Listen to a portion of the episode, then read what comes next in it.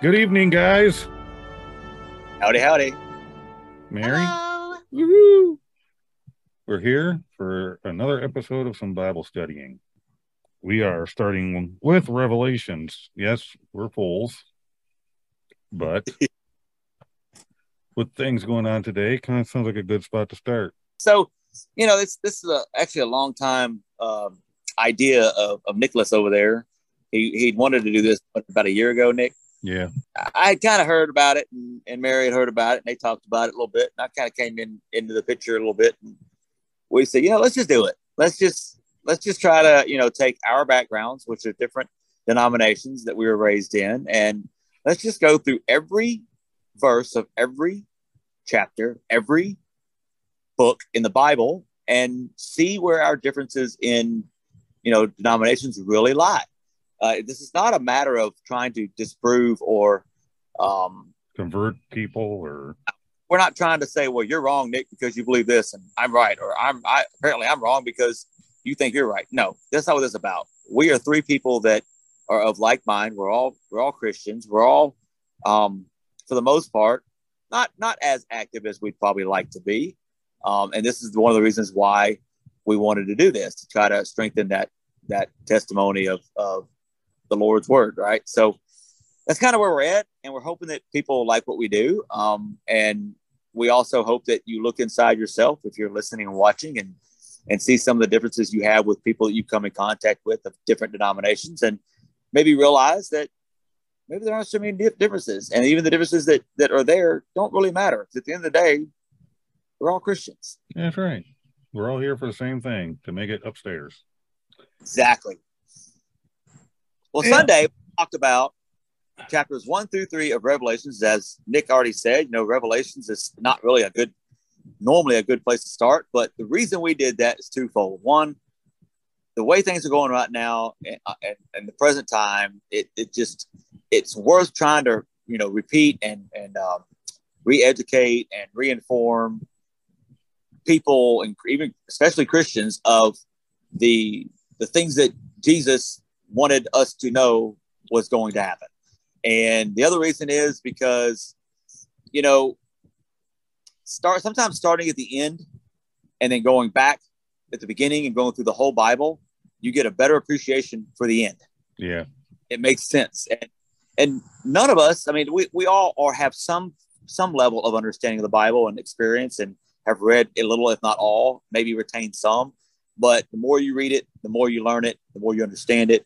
And um, you know, the key to that is obviously is you have to have the Holy Ghost with you when you do it. You have to right.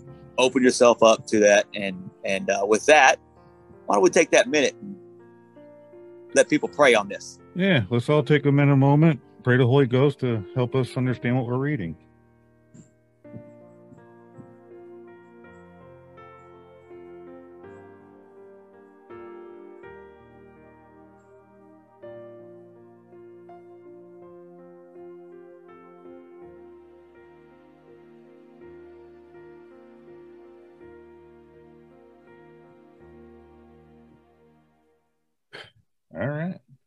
Amen.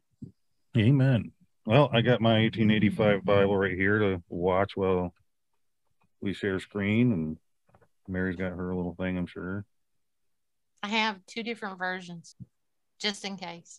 So, so one more thing before we get diving into the uh, the, the fourth chapter here um, with Revelation. Just so y'all know, we do a little bit of research on these these these books and chapters, not a whole lot.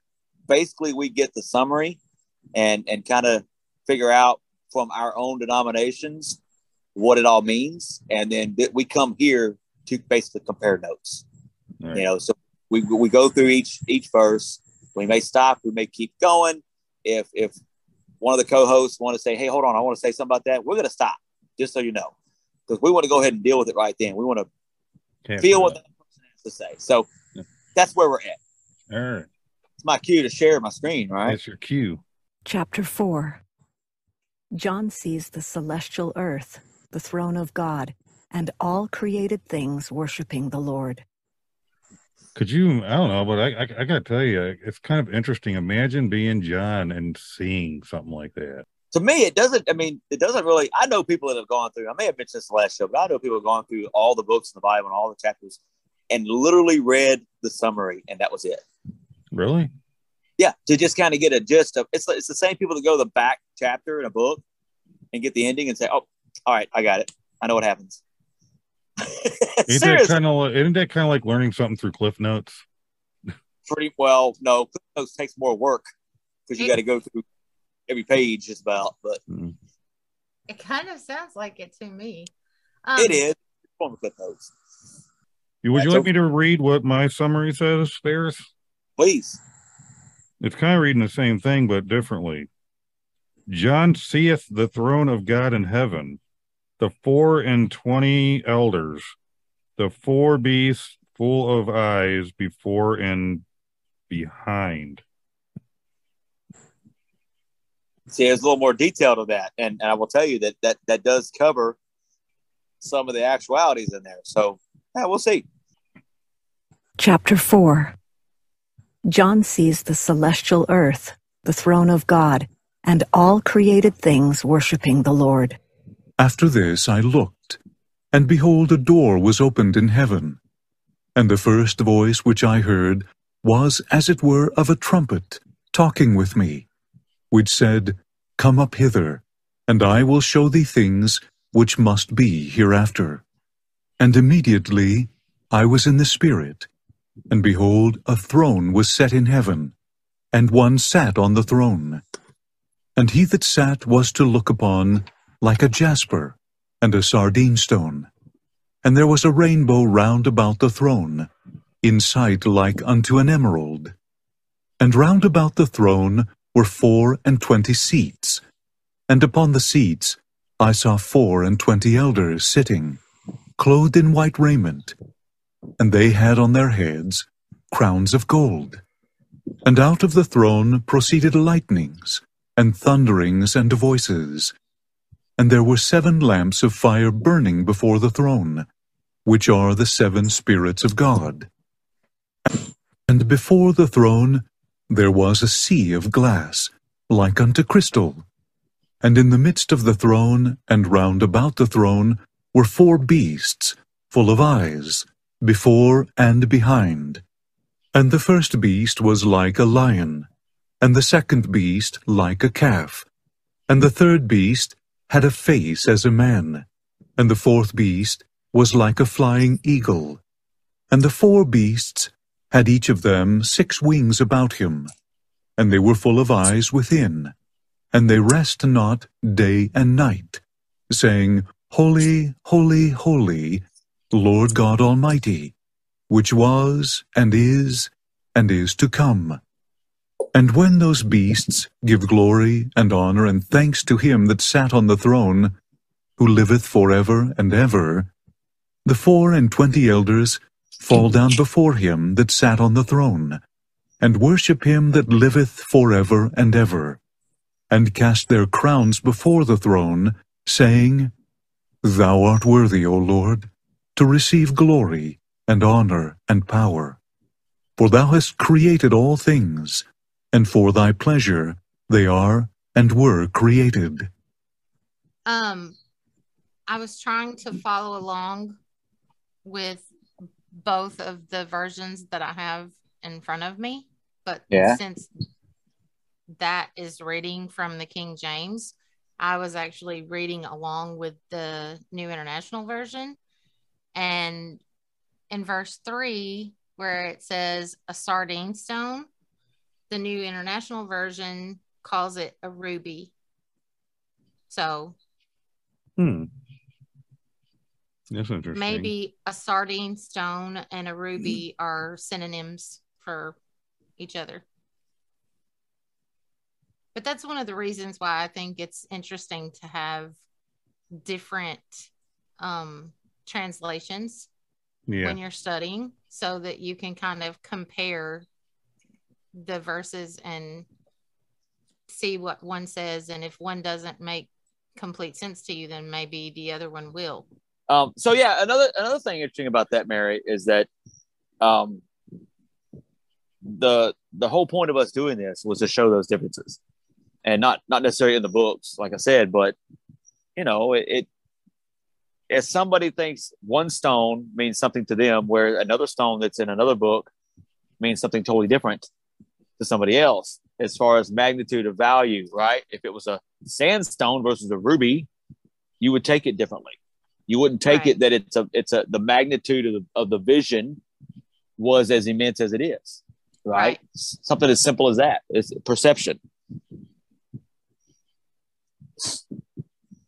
I think it also helps for when you're seeking truth, if you have multiple versions to be able to read, if if you read one set of like, you know, maybe not just one verse, but if you read a text and then read the same text from a different version, something that sounded confusing in one text might make more sense to you. Very similar to I was trying to explain to Owen, he was asking me what was the difference in a new American standard and you know a new international version.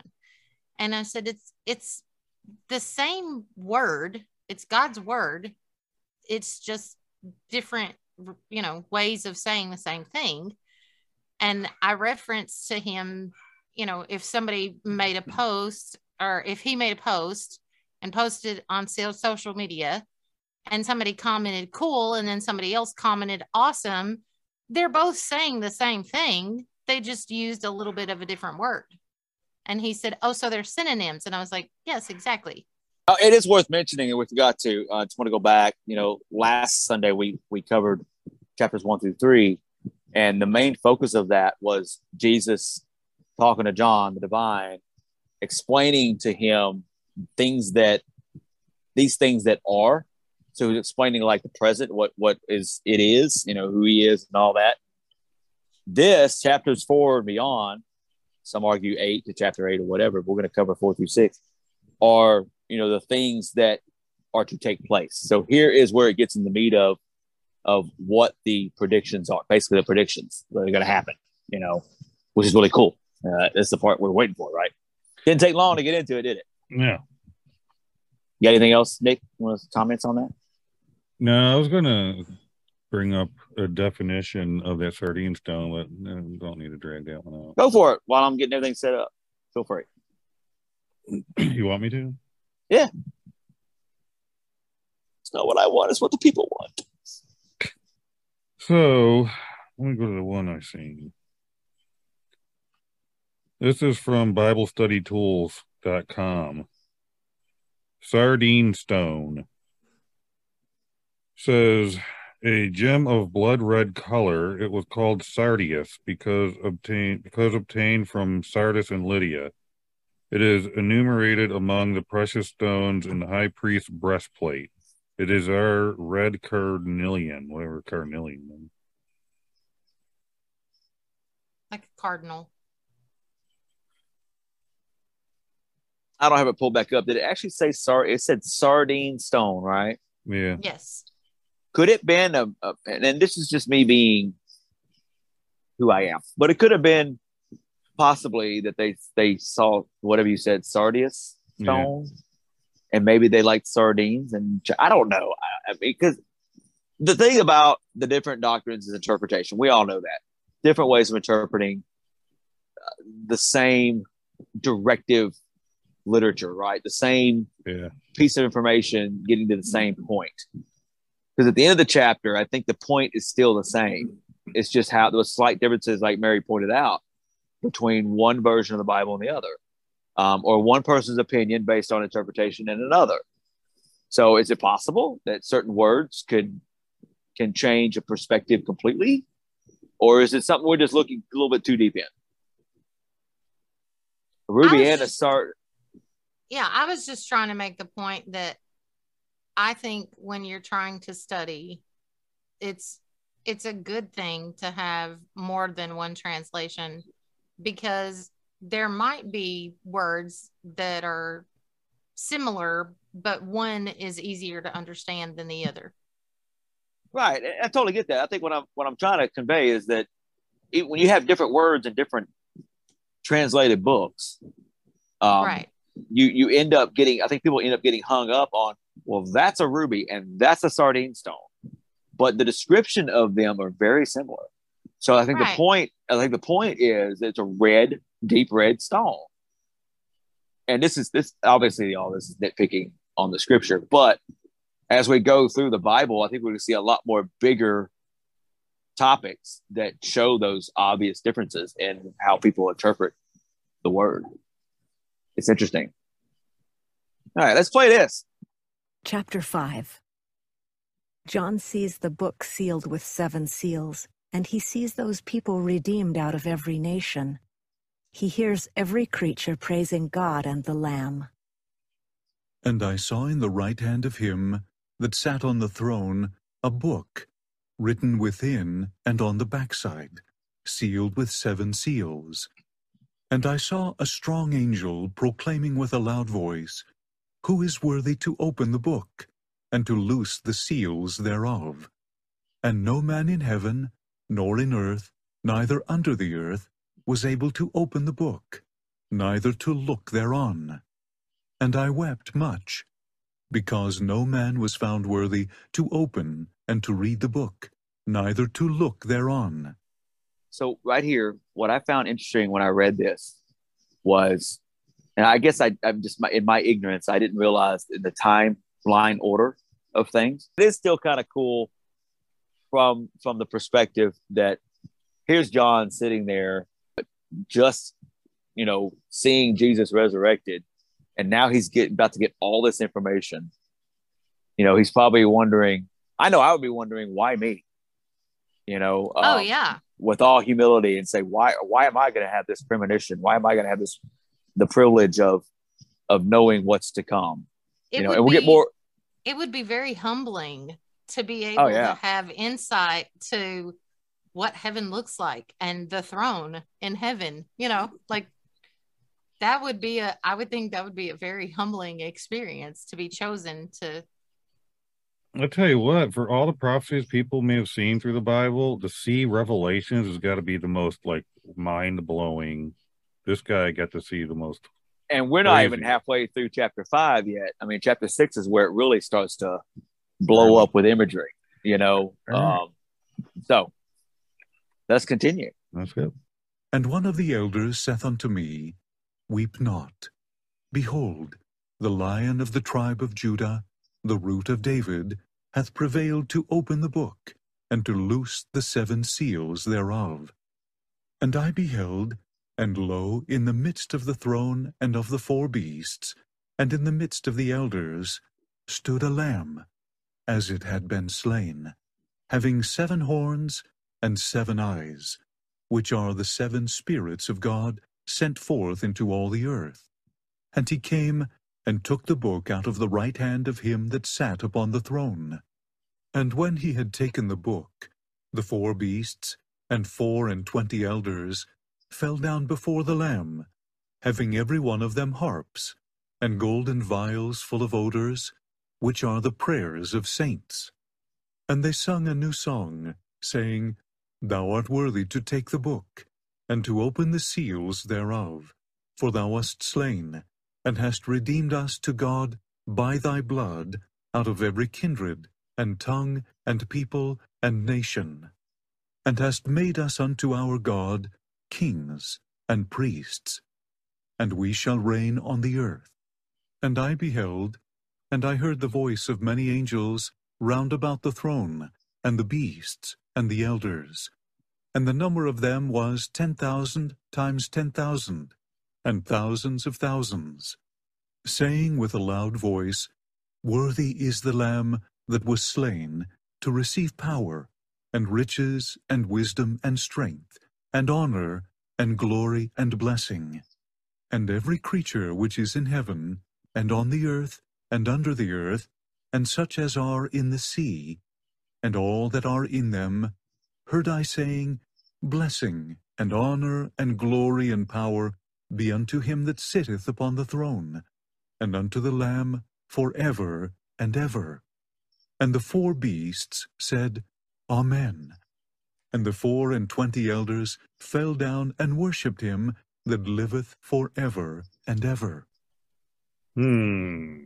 How does that make you feel, Nicholas? That's kind of crazy. I, I'd love to know what he's seeing when they're talking about like there's ten thousand times ten thousand freaking beasts and thousands upon thousands. Like, I'd love to know I what they're also- referencing. I also think it's interesting. Nick and I were talking about saints um last night. Yeah, that hit my call. brain as soon as he said, as soon as Yeah. that guy said saints. So in the New International Version, um, it says the prayers of God's people. So it, this version does not say saints, it says God's people. That's interesting. That made me think of you. Me and Farris Fierce were talking saints too because we were looking up trying to figure out who the first saint was. You remember Pope. that? Pope. Yeah. Which I mean, so that's that was my question. Is Saint synonym, synops whatever the word is synonymous with uh Catholic, whatever the word is? Hey, don't mess around with that uh, word. Yeah, yeah, don't mess around. Synonymous, yes. There you go, synonymous. there was an N in there somewhere, and I couldn't find it. Um, with with Catholicism, and, and that's why it's in. And I mean, I'm just asking. I mean, is that why it, was changed in that version, Mary? You think? I I don't know. I don't have that answer. I mean, in Um, the spirit of I pointing think- out differences in denominations, you know. So I took two not. years of French, which is a Latin based language. When my son took Spanish, I didn't feel like I was qualified to help him with Spanish, but that doesn't mean that there aren't some Spanish words that I know and I understand because Spanish is also a Latin based language. So going along with the whole, you know, different translations and synonyms and could saints refer to God's people? Obviously. Did they change it from saints to God's people because of that? I don't have that answer for you. Well, okay. So here's another know. question. Here's a question for Nick. Can you answer that? Can you say that as a as a Catholic, have you ever been exposed to the notion that it is meant for certain types of people in the past and the future, like to to be given that title as a saint? It's given to title to people who are very holy. They they tread the right way on the path, and they've gained they've garnered that. Um, like Padre Pio and a lot of the popes. I don't know that if not all the popes aren't considered saints afterwards, and they don't usually get their sainthood until they pass. Makes sense. So what Well, I what know I that there are other places in the Bible where it ver- it It you know, talks of saints in talks about spots. saints and sinners. Yeah, So to me, when I read something that says saints or saints and sinners, it's like a compare and contrast. You're either trying to get to heaven and do what God told you to do, or you have no desire to obey the gospel. So is it fair to say that the word, the description saints, I'm going to say it that way on purpose, um, could basically mean a person. It could be a person or people that have walked the path as best they can of Jesus Christ and tried to live the best they could. And even even those that have found and and and um, realized the folly of their sins and have now repented, and that's saintly enough. Um, the reason I ask because in the LDS, um, believe sorry, I got a dog here, can't help it. Um, the LDS um, title, the acronym, the actual title is Church of Jesus Christ of Latter Day Saints, and that's all inclusive of anybody that has earned, you know, their everlasting eternity by living the Word of God. You see what I'm saying? Yeah. So I what Bible reading I've done when I sit at night and I do my reading of different chapters and my my uh, plans they do on this app, and I come across any chapters where it mentions saint, I kind of don't really pay attention because I automatically think saint like how the Catholics have saints, right? Yeah, yeah. But now sitting here talking with you guys and hearing Mary's version saying God's people, and then reminding me where it says saints and sinners, it makes more and more sense that sinners are sinners, and then us people or whoever the people are that follow Jesus the right way, they're being considered saints. They're the holy ones. They're doing what God says to do. It well, makes total sense. And even as even as Christians or God's people, if you want to include Christians as a synonym for God's people, um, even as Christians, we're human, we sin. So we're trying to do what's right. And hopefully, when we do sin, we ask God's forgiveness so that, you know, He will forgive us of our sins. But um, I think whether you fall into the category of saint or sinner, if you want to, if you really want to dig deep, depends on, you know, what what have you done you know? Yeah. like did you did you just get through sinning? Because if you just got through sinning then you know you're still a christian but if you're a christian who just got through sinning then you know you kind of fall into the category of sinner too. Yeah. I would say so. It's very interesting it's it's it's definitely it's only our second run or our second episode here, and our and it's already making my brain rethink some of the things I've been reading. But isn't that the purpose of yes what, what we're doing? Yeah, it's already a good thing.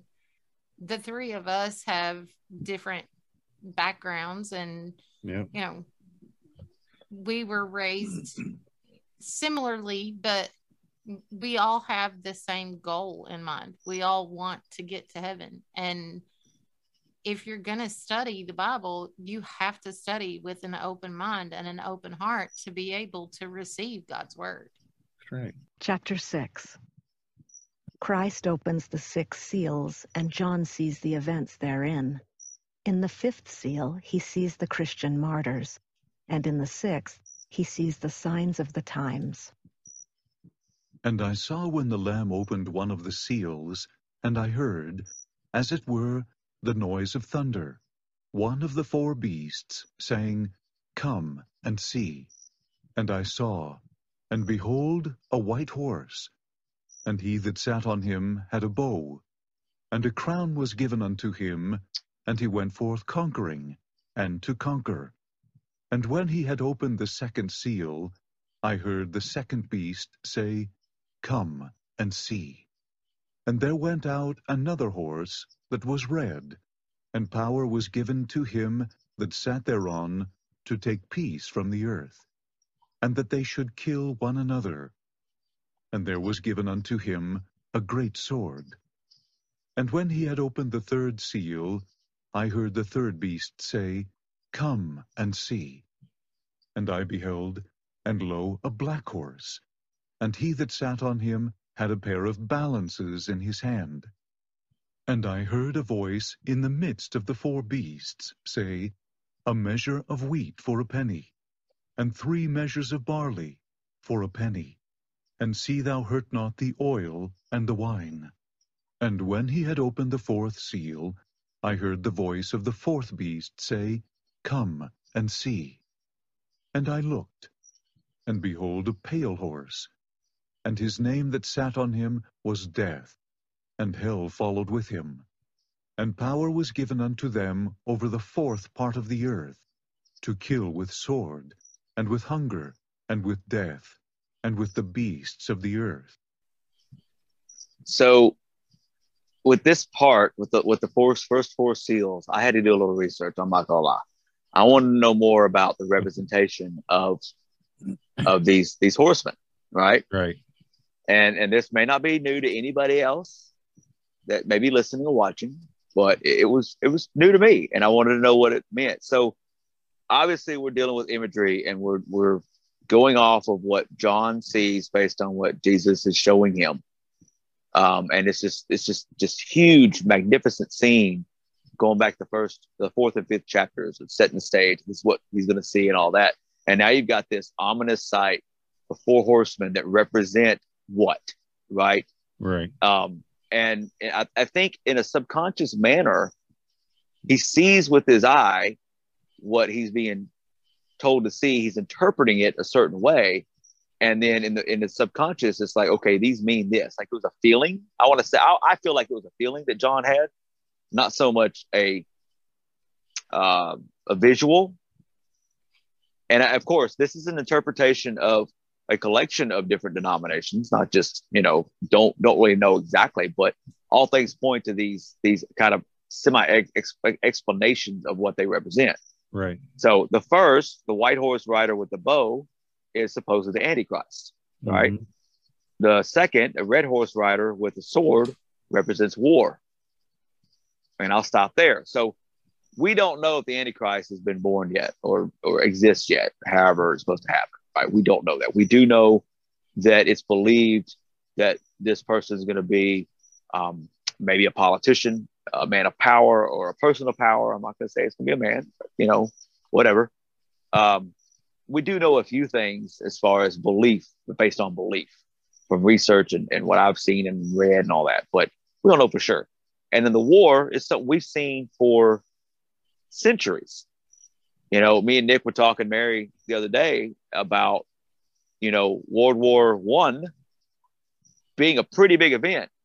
And I'm sure there were a lot of Christians then in the early 1900s that thought, oh, this has got to be, you know, uh, an indication of of the coming apocalypse, you know. But then everything got better a little bit across the world, and then World War II happened in the 40s or the 30s rather. So we've had these little hiccups like, oh, this happened. It's almost almost the same thing as, as dealing with the um, the millennial, you know, 2000. A lot of people kind of did the little chicken little dance and everything, or and oh, skies falling and everything, but it ended up being not so. But if you think about it from from back, you know, as long as we remember, there's always been war.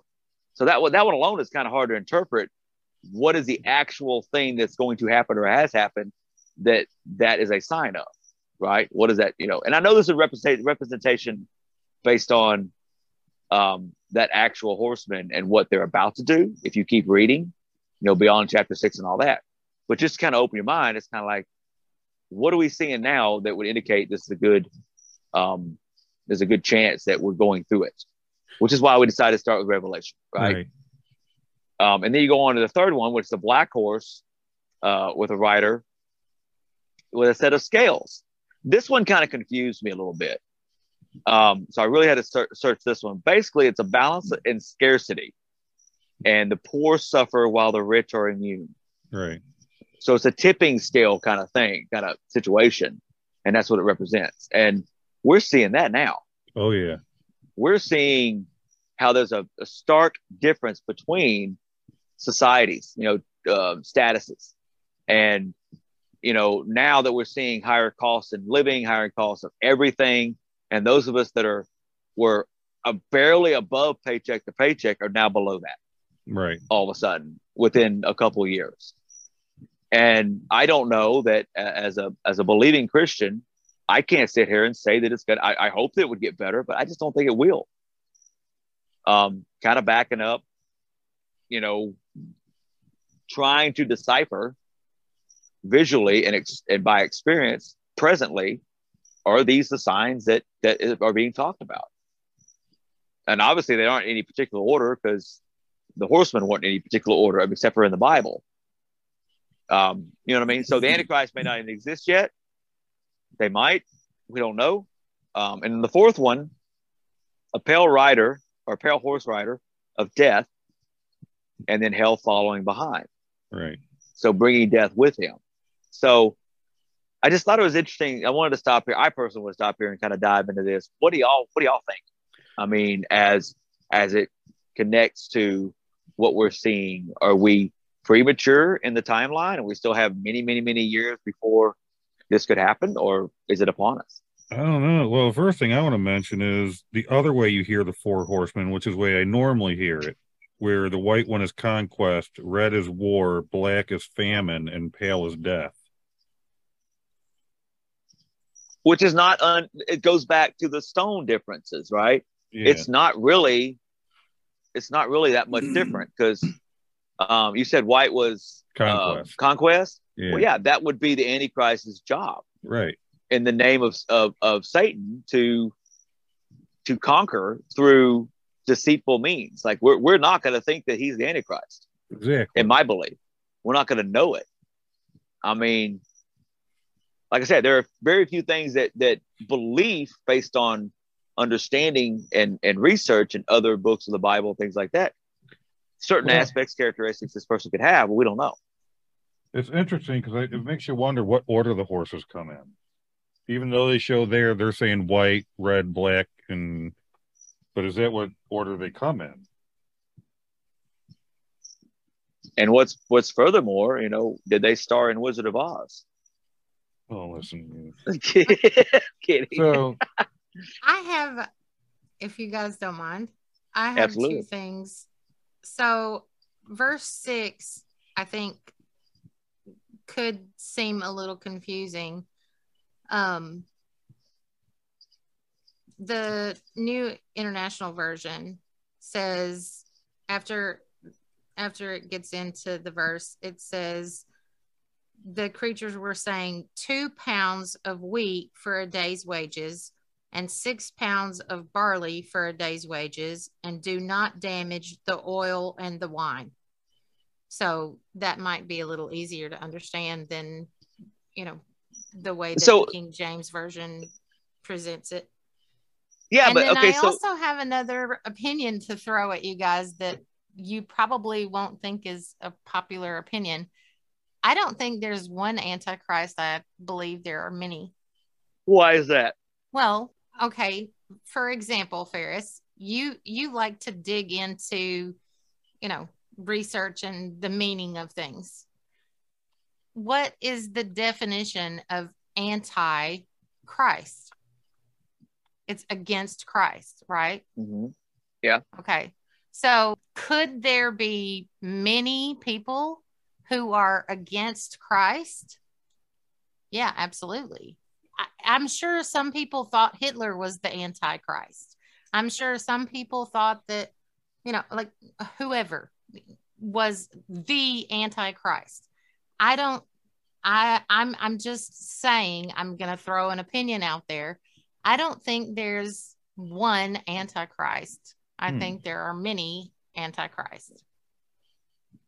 Well, it, there is something to say about the the four horsemen and the descriptions I just went through, um, and the interpretations that they could be, and that all of them could could represent a group of people or an organization or an idea, a philosophical idea. For example, communism, um, uh, democracy, republic.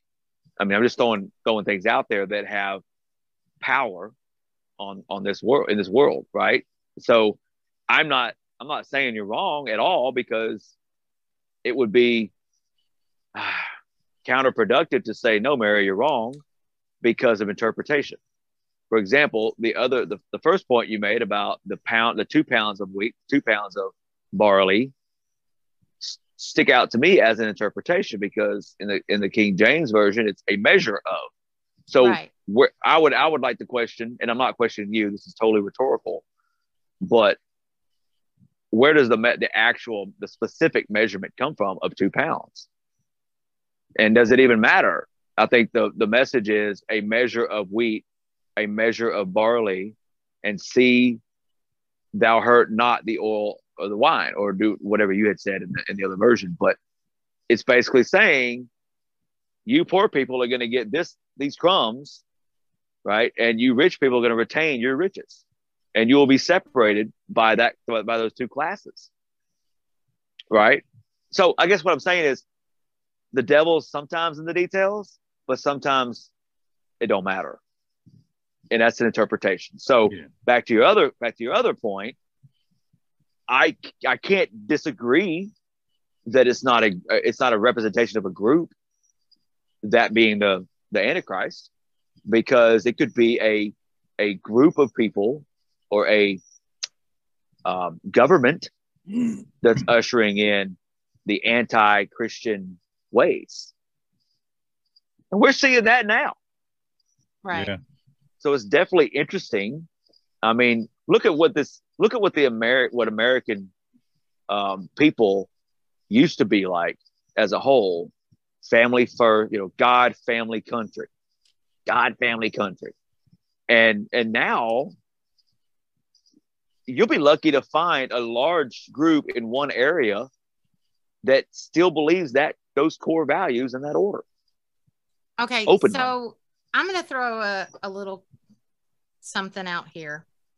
And Nick, this kind of explains what we were talking about earlier when I said something about a concordance. Um, which you know nowadays you don't really have to have a concordance because we have you know the internet on our phones we can look up whatever we want to look up um, but i remember my dad studying the bible and cross-referencing other verses that talked about the same thing that you know he was studying. So if you go to first john chapter 4 verses 1 through 6 it says dear friends do not believe every spirit but test the spirits to see whether they are from god because many false prophets have gone out into the world. This is now or this is how you can recognize the spirit of god every spirit that acknowledges that jesus christ has come in the flesh is from god but every spirit that does not acknowledge jesus is from god this is the spirit of the antichrist which you have heard is coming and even now is already in the world so if that you know helps to say what I'm trying to say in a different way. Um, and I'll, if you want me to, I'll finish with verse four through six. But it says, You, dear children, are from God and have overcome them, because the one who is in you is greater than the one who is in the world. They are from the world and therefore speak from the viewpoint of the world, and the world listens to them we are from God, and whoever knows God listens to us, but whoever is not from God does not listen to us. This is how we recognize the spirit of truth and the spirit of falsehood. So when I read that, to me, when it says the spirit of the Antichrist, which is coming and even now is already in the world that that's why i believe there are many antichrists and i threw that out there just because i knew that that might not be a popular opinion you know but it, it gives us something to talk about and discuss Did I it think- I mention Antichrist, what you just read? Because I only heard false prophets. it did reference antichrist yes I missed it. I think I think you could you could disprove your point or, or disagree with your and exactly what you said about um, Antichrist is already here in some facets, right? In some forms. Um, if we if we believe that it's a singular person, right? Jesus is this, is it kind of in the same way. The teachings of Christ, Christ is is is already present on this planet in our minds and our hearts, you know, in our teachings and the way that we live. exactly So he is here, um, but he is also a person. He is also a being. So if you if you go off of that, then the Antichrist may actually end up being a, a being, somebody, an actual person. Yeah. One could argue that as well. That's interesting. I mean, I, like I said, I can see both both being very possible. Because where I'm, I mean, from a scientific standpoint, and if if seeing is believing, we're seeing the multi group or multi person group kind of situation causing some things that are definitely antichrist like. Yeah. It's against Christ. It's against the teachings. Right. Um, and we won't get in the details of all that, but people that watch this, you'll know what I'm talking about. There are things going on that this wasn't happening years ago, and you know it is what it is. But Well, with that, I kind of want to just a little bit touch on that. Just because, okay, so you've read about the four horsemen. It says to kill with sword and with hunger and with death and with the beasts of the earth, beasts of the earth. So you think about what's going on with hunger and death and with the sword. Maybe I'm crazy, but I tell I like I told you, Farris, I always watch the headlines. I'm not a news watcher. I don't read full articles, but I watch headlines just to kind of keep up. And maybe it's just more in there, but there's lots of killing all over the place, let alone a war going on and possible other wars. Stuff still going on between like over in Israel. So killing is crazy rampant. The hunger part of it, well, in other countries already know starve of hunger, but think about the shortage of food with farmers and stuff, right? Mm-hmm. Then you got the man every day there's massive recalls on all kinds of food and stuff. So there's like so much food disappearing between shortages and then recalls of contamination and all that. Then you got all the sicknesses, which yes, where we are, but you got COVID that's been hanging on, which now follow with the monkeypox stuff. Plus now, like in New York, where polio is resurfacing and getting really bad, and it's just like disease after disease all at the same time. So that when I see all that stuff, that it makes me think of this what we're reading. So some would argue, Nick, that you are maybe fearful more than anything. I am not one of those people. I believe that a lot of things that you see in the in, in news today is a preamble or a piece of what we're reading in this in this chapter. Well, I can rest the people's minds. It's not a fear thing. I'm watching to see how close things are getting to what I read in this. Well, no, sometimes fear prompts us to be prepared. In fact, it, it in a lot of cases it does. Beans, bullets, Um, for example, if I, I've got daughters, and if I'm fearful that they are it, it could possibly harmed, I'm going to teach them certain things to to help prevent that.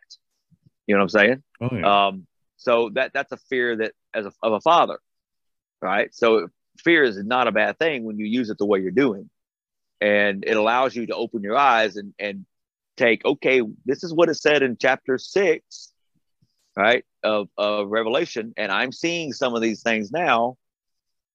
It ultimately the the the the end game for you after that uh, understanding and revelation I need to change my life. I need to do better because it's coming.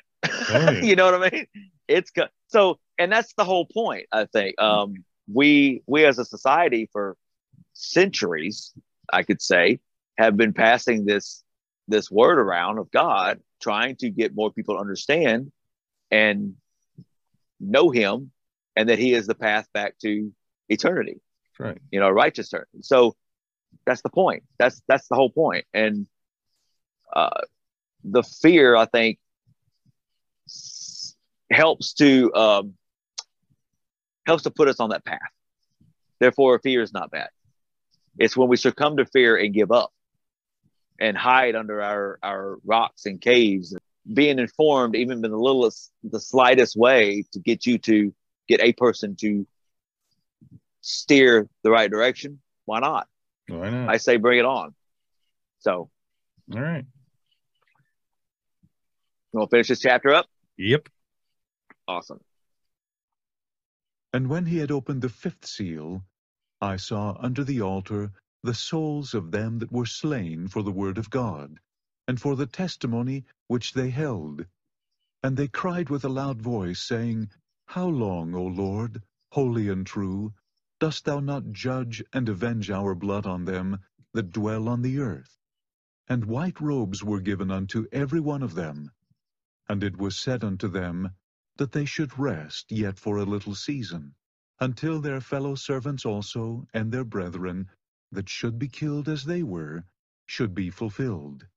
And I beheld when he had opened the sixth seal, and lo, there was a great earthquake, and the sun became black as sackcloth of hair, and the moon became as blood, and the stars of heaven fell unto the earth, even as a fig tree casteth her untimely figs when she is shaken of a mighty wind.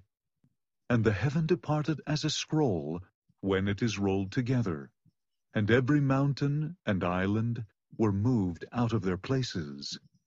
And the kings of the earth, and the great men, and the rich men, and the chief captains, and the mighty men, and every bondman, and every freeman, hid themselves in the dens and in the rocks of the mountains.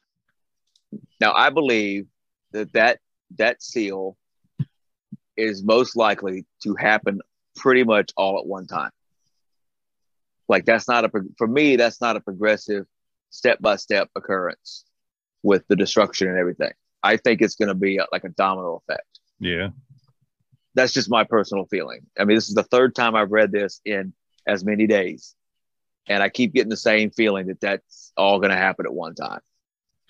But again, also consider like we talk about the time frame differences with God and us. So how quick? But you saying like quick, quick, or you're saying quicker than everything else? I mean, I mean, like, uh, uh, uh that's why I said domino effect. So, like, don't know which one's going to happen first, but you've got maybe a series of months where just get you. We've seen all those natural disaster movies where one thing happens and then something else is a, is an effect of that thing, yeah. and then something else of that thing, on and on and on, and and certain there are certain scientific laws when it comes to Earth that certain things have to happen before this can happen, right? Mm-hmm. Um, so yeah, it's it's not like it's going to happen. You're to step outside and see a the world as a widescreen TV, seeing everything happen at one time, in different continents and all that. I mean, not to say that's not going to happen, but no, I think it's more of a a short, short time frame. Let's say two months worth or six months, and that's what I mean by time. So you're right. The, our length of time is minuscule compared to God's understanding of time. Um, the, the way I believe it, anyway. Like for example, a thousand a thousand years to us is one day to God, for example, something like that. Maybe it's 10,000 years. I don't know. Yes. Um, the Bible says a thousand years is as one day, and one day right. is a thousand years. um, but what's funny about that, and I'm gonna, I'm just gonna interject this in real quick. We both saw something similar. It's a different location on social media, but it was saying that the words were used since the beginning of the world, right, Nick? Yeah, I think so. Since the beginning of the world, it has been five thousand nine hundred yeah. and and uh, what was it, 88 days or 98 yeah. day, uh, years? I mean, whatever. Yeah. yeah. So I think what they mean by world, given that comprehension of world started with man consciousness, I think they're talking about Adam and Eve. So when Adam and Eve was was given um, mortal life, not like mortal life, but you know, created when they were created, that's when the clock started ticking. And here we are in the, that means we're in the sixth millennial. We're ending the sixth millennial. So we're about to go into the seventh very soon. And if you look at Genesis, how it said that God created the, the heavens and the earth in seven days, right? Yes. Or the earth. And well, we're in days. the six days, and he rested on the seventh. So we're we're going into the rest resting period. So it, it, it to me it it's connected, I just don't know why. It, it kind of makes you think. It's what me and you were talking about with the numbers game. Right. You know, it, it's those it's those little odd numerical innuendos that God laid out throughout this entire book that kind of gives us clues to the the truth, more that we don't know. There's a lot that we don't know, and and that's the way I look at it. I, I mean, it's very interesting. So if you take that as a and heed that as a warning, we've got very little time before the day of rest comes, whatever that means, because that's that's what it was for for the creation of the earth. But and then, so what does that mean? I mean, I know I'm rambling on, but it I got that veil in front of me, and I start thinking about stuff, and all of a sudden, boom! I just squirrel, and it's like, you know what? Turn the page. Let's go to the next one. It'll come back to me. Uh, very interesting. Let's finish this real quick. We got two verses to go, and this this is some more talking point talking points as well. And said to the mountains and rocks, Fall on us, and hide us from the face of him that sitteth on the throne, and from the wrath of the Lamb. For the great day of his wrath is come, and who shall be able to stand? Hmm. They Are hide, able- Nick. They're hiding in the in the holes there, Mary. They're hiding. They ashamed. Y'all, I'm excited about the next couple of chapters. I know we're going to go over it another day, but I read on. I ain't gonna lie. I'm sorry.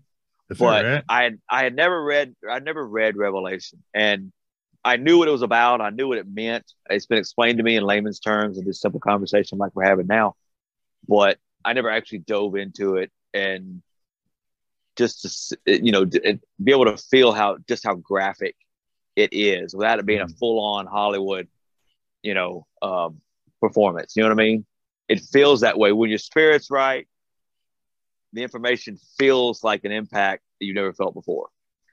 Um, I do want to touch up real quick on, and I had it now. Oh, rapture. That's that's that's a thing that I That's was insane reading- to me that you're bringing that up because just not even two seconds ago, I was thinking rapture in my head and what me and you talked about. Well, and it's it's a little more enlightening for me. And again, this is we like to throw around on the, the main podcast we do. This is my opinion. And it was just newly formed. And I'm still working on it. So it's a it's a work in progress. But I wonder if and it's more of a question than an absolute, but I wonder the people at the throne, at the foot of the throne that were pleading with God to, you know, get avenge them. And God saying, look, in due time there's more to come there's more of of our of my servants to to appear to to that's still yet to die i wonder if that first wave of thousands upon a thousands and that's not how they said it but i imagine there's a lot of people um like the, the 144000 right something like that if that is the people that that experience the rapture and then there's a next wave of of enlightened children of God that after all this is occurring, they they instead of denounce God, they accept God and they repent. And that's what they're talking about. Maybe. Because when you watch a when you watch a show, a series like um, Left Behind, the main character was left behind. He did not experience the rapture, rapture, and he's left wondering, well, here I am living what I thought was a pretty good life, you know, uh, obedient servant of the Lord. But in reality, there were things that he had to discover about himself and, and to repent for and things like that. So I've always believed that the rapture was kind of odd. Um, I know there's a place in it in the Bible and I know that it talks about it and there's a purpose and I know it's a thing, but I've never really understood it. Why would, based on what I did know about Revelation, there was some holes in the timeline, I guess you could say, from the time that the rapture occurs. And, and, and it's almost like if you don't get picked, you're done. You know, if you don't Yeah. get picked up, you know, and, and that's it. You don't have a chance. But that's really, to me, that's not what this these No, three think- scriptures are I saying. think, yeah, I don't. I think there's still a chance A chapter. to to an extent. There's Um, multiple chances, actually. I mean, even when the people are hiding in the mountains and, the, and behind rocks, they're still given a chance to to change. Yeah, So I don't know. It's that's that. No, no. I'm going to give a disclaimer because I like legality, right? That I am not at all saying that you've got four or five extra chances beyond being a to experience the rapture, being chosen. You might as well get your get your life right now, and take that first plane ticket out of here. that's right. Okay. I mean, why not? But as in everything in life, and the fact that we're not perfect, we don't always catch that plane on time. we have to wait for the next one. So, Well, and I think that's one of the reasons why, and it's obviously it's very interesting to study Revelation, but I think to to kind of put things in perspective for me, in this life, there's death. There there is no eternal life on earth. So every man has to die. Every man, woman, you know, has to die in order to be able to have a chance to get to heaven. So whether we're preparing for the end of time and that happens in our lifetime or whether we're preparing for the end of our time, we need to be preparing for the end on a regular basis. So you're saying you have to die in order to do that. So the rapture happens, he comes in and just kills the people so he can take them. That's what is that what's happening? Well, except for Enoch, um, obviously the your body doesn't enter heaven. Your body is changed. For those who are left on earth when Jesus returns to earth, um, they will ascend to meet him. But they change. As far as I know, Enoch was the only one that, you know, ascended to heaven in a chariot of fire. And that would have been really cool to witness, by the way. Just saying. Um, I'm talking like rapture wise. Well, I'm just saying that our our bodies go through a like we don't take our bodies with us to heaven. Oh yeah, I know that. So well, ask me what you asked me again so that I can understand the question. When the rapture happens, we'll read it again. Maybe I'm wrong because when I read Revelations, it was like a year ago. Well, well, let me, let me see if I can help you out, Nick, by saying what I've always kind of believed that the rapture was not going to be a disappearance of a, a multitude of people. It was going to be a, a either a mass um, die off, physical body die off, and then all these spirits ascending at one time? Or like we were talking about how do we know that, the rapture is not a long-term thing? All these senseless deaths of children uh, the elderly who have lived great lives christian lives um, just ill-timed deaths that that doesn't make any sense. I had a friend of mine tell you a little story real quick that i didn't know too well. He wasn't a member of my doctrine, but he visited a lot. And he was probably the best example that that that, that doctrine quote unquote demanded, right? That I'd ever seen. And he was only about 14 years old. Hmm. He was he was so Christ-like in his dealings, and there was no fakeness about him. He just had this ability to calm people and awesome. and talk a certain way and be so supportive. And we've met people like that. You know, you've met you meet young folk like that that just got the super spirit that it's infectious and they they they make you want to understand um, your neighbor, your fellow man, and be more forgiving and kind.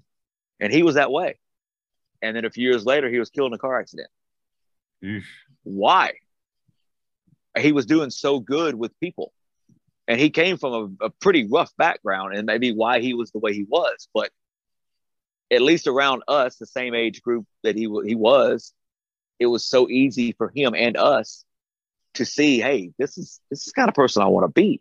And he had even lived a fraction of the life that most that a lot of people live and and make a lot of mistakes. So i, I guess my point in that story is the rapture could be that it's a hand-picked chosen of uh, people who who have lived like that and just die over a period of time or all at once. And because I, I believe what Mary said, I believe this.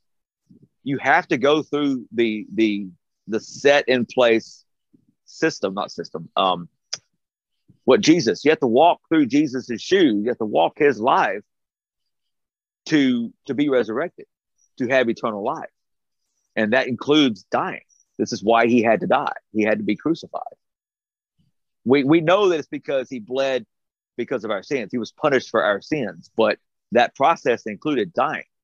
So who's not to say that you have to physically die You don't have to physically. I mean, I, I you know, I kind of lean towards that. That's so I don't. Maybe somebody that watches this can be a little more, can clarify a little bit more what rapture actually. We can look it up, dictionary, whatever. But I have actually heard people say that it was just it's like a disappearance of people. It's a vanishing of of Well- saintly type people. That's what I thought I remembered reading. And we'll, when we get there, we'll see what it reads again. I can't remember. Yeah. Yeah, Um, I got one thing quick I want to bring up because the number, the 144,000's come up, which we've talked about recently before. And I want to start before I say something because I found this when I was looking up something the other day. But I want to ask Mary because me and you talked about that 144,000 Farris, right? Mhm.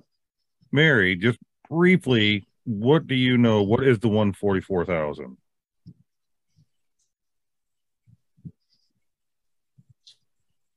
Well, it's kind of hard to talk about it without going beyond what we've already like what we're gonna get into it. Let's let's Um, save that. Let's save that then. Let's let's wait. I'm a man of mystery when it comes to reading ahead. I know I read ahead, but she's right. There there I think that will be answered. We can leave this as Yeah. kind of like a cliffhanger. Yeah, I it's I, it it's gonna it's gonna speak more about it as as we continue, especially in chapter seven. I will say this. I will say this. If we go off of, let's say 144,000 is, is people, right? And for every one person, that's equal to a thousand people in God's eyes. So when you multiply 144,000 times a thousand, it's actually 144 million. Which That's interesting. consequently, Mary is roughly a third of our country's population anyway. Right. Well, then I'll just do this then. I'll speak of what over the years of talking to different people that read the Bible and whatnot, and what some say. I think it's a certain denomination that says it. And then what I read yesterday. So I've heard people say that there's 144,000 people selected and they're going up. All us other ones are not, that people got it wrong, and there's not going to be this rapture where we're all going up there. That there's that 144,000, and those are the only ones going. There's, there's So- groups that say that. So the amount of people that could fill up the largest stadium in the world. That's all that's going. If you tell me that all the Cowboys fans one Sunday is going to be raptured up to heaven, I swear to you. So here's uh, something I read though, which was interesting considering where it came from. Me and Linda were out driving, going to the fair to see Trace Atkins, and on the way there, we came to a couple of intersections with Jehovah Witnesses standing on the corners. All right, and we got in a conversation of we just don't understand them, and Linda's like trying to say, yeah, they got some weird belief thing or whatever, so.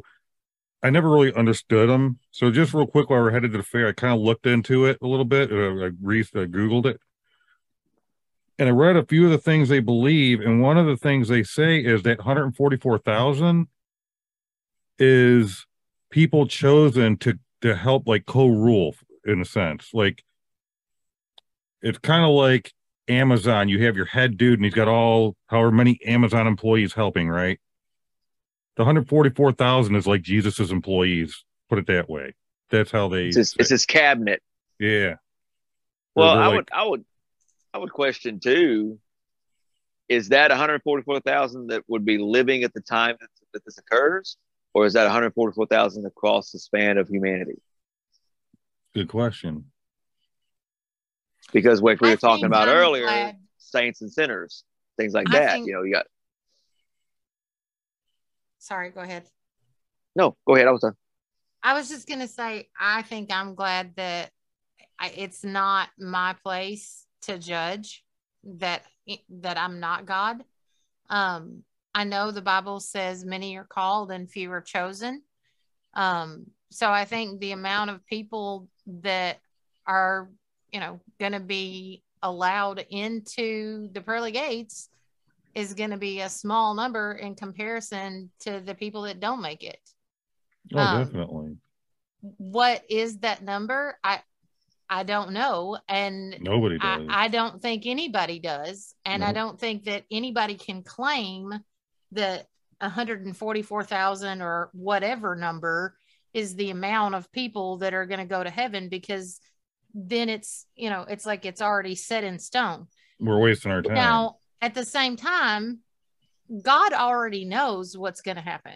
He knows what choices we're going to make before we make them. He knows every, he knows how many ha- hairs are on our head. He hears each sparrow fall. God is all knowing. So My God getting easy to knows, count. but we do not know. And I tell you, we can only I- speculate. I can tell you with almost a profound certainty for some reason in my my heart, my mind, I will not be among the 144,000 because the way I look at it, if that is true, what what Jehovah Witness believe, um, which seeing how that's the only definition we have right at the moment, I think that's meant for spiritual leaders and I'm not that in my my, my own perception of myself. But however, I am a, a friend of my neighbor. I do like to help people, and I feel like I'm gonna be chosen to stay behind and, and continue that work right? to try to help people, and that's fine. I'm totally fine with that. I'm not a person that fears death. I'm not a person that fears um, challenge, whether it's self-induced or from somebody else. I think if that's the case, and 144,000, if it was that, where they're like co-rulers or whatever they called them, I think it's across the board. I think like Peter and them are going to be bring, brought back, and if they're going to be part of that 145 See, that's without three with, years. without a cross explanation, you know, along the lines of other denominations yet. Maybe we'll get some more. I, I'm kind of am with you. I, I'm like, I think it's a span since Adam and Eve to now or to the near future. Um, all the great spiritual leaders, of, and it could be uh, different from different denominations, choice people that um, because they were so devout in their belief in Christianity, even though they were possibly in error in some things or interpreted some things wrongly, they still did massive work in, in the Lord's name and and they deserved a spot of that 144,000 That's right. because of the work they did. Um, I give you example. Um, any pope in history, right? Um, any non-denominational leader, you know, uh, of, of um, I'd say massive population of that denomination, whatever that means, and or um, and uh, personally, people are going to say this is weird because I mean, other people, and I'm not being a, as they say, a homer, for example, or bias, but the prophet of the LDS Church or prophets, because despite what people believe, I've I've never actually met a president of the LDS, not in person. I have seen many of them live on telecast and during services and things like that. And I believe with all my heart that these, for the majority, I don't know of any that would fall, but I'm gonna go ahead and say as a disclaimer, the majority of prophets of the LDS Church have been good people. You know, they've been chosen by a certain method, which is um, divine, uh, prayer, you know, fasting, things like that. They get to the point where okay, well, they're not elected; they're they're chosen, which which kind of can rub people the wrong way. I am, I'm not going to lie about that. I, I I get that, but that's just the way it is. And I'm telling you, these they're, they're good people. There, But sorry. no, I was just to say, and, and and so are popes, and so are um, a lot of Baptist preachers, and that's the whole point of us coming together like this is to acknowledge that. So when you're talking about who could be, who would be qualified, if again, if we're going off of that explanation of the 144,000, who would be qualified to be among those? That's a open question. We have yet to discover the Yep. answer to. So if you want, and I'm not saying this is my perspective, I'm just saying this is a couple of different perspectives. Um, there are some Jews that believe, and I won't say all because I don't know all Jews, Um, but some Jews believe that the 144,000 are um, people who have special protection of God and they're kept safe from divine judgment. Um, Well, that's definitely not me then. there are also people who believe that because of Revelation 14 4, um, that the 144,000 is basically ones who have not been defiled with women. Um, so they're virgins. yeah. So there's obviously there's lots of different viewpoints from different perspectives about So about it's not anybody in Hollywood either. Okay, gotcha. the 144,000. Um, there's also one of the things that I was looking at that says, uh, it comes from the Gospel Coalition, says, who are the 144,000 in Revelation? It says it's not to be taken literally. Oh, and I just moved my screen. Um, but basically that they're servants of God. Um, and then it says that the number itself is stylized. It's 12 by 12 by 1000 minus 12 being the number of the completion for God's people, representing the 12 tribes of Israel and the 12 apostles of the Lamb. So it's Well, it's saying it's suggestive to mean I a actually great have seen that. multitude. Yeah, I have seen Yeah. that. But it's also now you say it's, that. it's God's servants, which would be what the co-rulers are. They're serving God.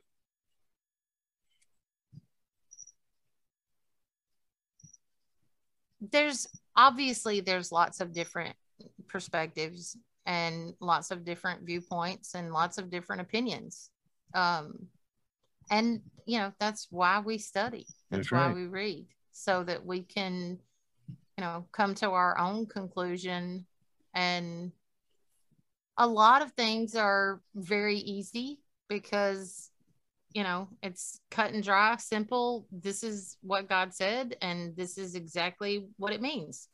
Revelation is a little different from the other books in the bible. I think it's, a lot not- different. quite as cut and dry. Um so with that being said i also have a disclaimer and you can edit this out if you like. But um in the beginning when we had a moment of silence to pray you said nick and i'm talking to you for this um you said let's take a minute and pray to the holy ghost. I want to throw a disclaimer out there that personally my belief is i pray to god the father but i know that jesus and the holy spirit intervene on my behalf. Like it doesn't mean that they don't hear the prayer. If Yeah. i if i'm praying according to god's will then they all hear it. But i believe that jesus the son and the holy ghost and god are three separate entities but they're united they're all divine they're in a partnership if that makes sense I pray to all three. The only reason why I mentioned pray to the Holy Ghost is because the Holy Ghost is what is given upon you to help you to understand the word. right and and i get that but you know for some but I say that's that- it, this is why I we say also let's take a moment to all pray to ourselves because you can pray however you want to get the Right. word to un- be understood. and and that's why i said you can edit this part out if you want to but i don't want you know i don't want anybody to think you know if they don't personally pray to the holy ghost that oh well i'm not going to pay attention to this bible study because they're already doing something that you know i don't like or i don't agree It- with Well, they If I could chime- do that. But if I could chime in for a minute, I, I think the only thing that needs to be edit is anytime we say edit, take that out. um, with that being said, I think I think Mary that I, I obviously we've had this discussion, but for those that haven't heard the discussion, I am more in line with you, Mary, on Mhm. on that belief with a slight difference. No, maybe not a difference, but just to maybe reiterate and and and clarify. The Holy and, and Nick, you said it this way too. Um, but the Holy Ghost to me is a presence that is meant to make a person humble for one and to give you the the, the right mental or or verbal words um, after searching your heart your mind to talk to god in Right. the name of jesus christ the way that jesus did it so that is the that is the godhead to me. That is the process. That's the, to me that's the only way to say a successful prayer. When we sit there and we're about to have an accident we see it coming like a vehicle accident we say oh god help you know we that's a prayer. But it's not it's not a uh, uh, one of humility. It's not one of sincerity. It's one of uh, necessity in the moment. And doesn't say doesn't, that, that's not to say that god didn't hear it if you yell it loud enough he probably did i mean but you know what I'm saying? So I think in a way, and this is why we came together like this. So those listening, I want you to listen to everybody, what every, all of us just said. It's so interesting because there's slightly little nuance differences in the way that we just pray. But the point is, as long as you have those three um, divine beings in mind, your prayer will be successful and the fact that you have to do it that that's just you need to do it doesn't matter think- what you say I think we also are supposed to pray according to God's will. Now, don't get me wrong. I don't think that means we can't tell God our heart's desire. For example, we're told to pray for the sick. So, do we pray for the sick? Yeah, of course we do. But we can't expect that every time somebody is sick or on their deathbed that God is going to heal them because if everybody that was prayed for when they were sick or dying was healed, then nobody would ever have ch- the chance to go to heaven. We would just live forever and ever on this earth. So I think we can tell God in our prayer or, you know, whatever our heart's desire is, as long as we say, you know, your will be done, then he hears our prayers. I don't think we should ask God to, you know, move a mountain or, you know, pray for him to send us a unicorn that, you know, has money coming out of its horn to live in our backyard. I I don't think that, you know, we're I don't think that's something that God tells us to pray about. that was good i That enjoyed was. that I hope you people out there Really enjoyed cool. it, and I hope you comment on some of the stuff we're talking about because we'd like to know what you think. yeah obviously i have no problem admitting my ignorance even when i should have known it to begin with that's actually considered stupidity so on me whatever so tell us where we're ignorant tell us where we messed up you know tell us where you think uh, what your your belief is we are, we welcome that we like diversity let's let's see where it goes you know Yeah, it's the whole Mary? hope. yeah Yeah. All right. Well, with that, everybody, till the next study, Farris, Mary, I enjoy you guys and I appreciate you guys. assalamu alaikum later, guys.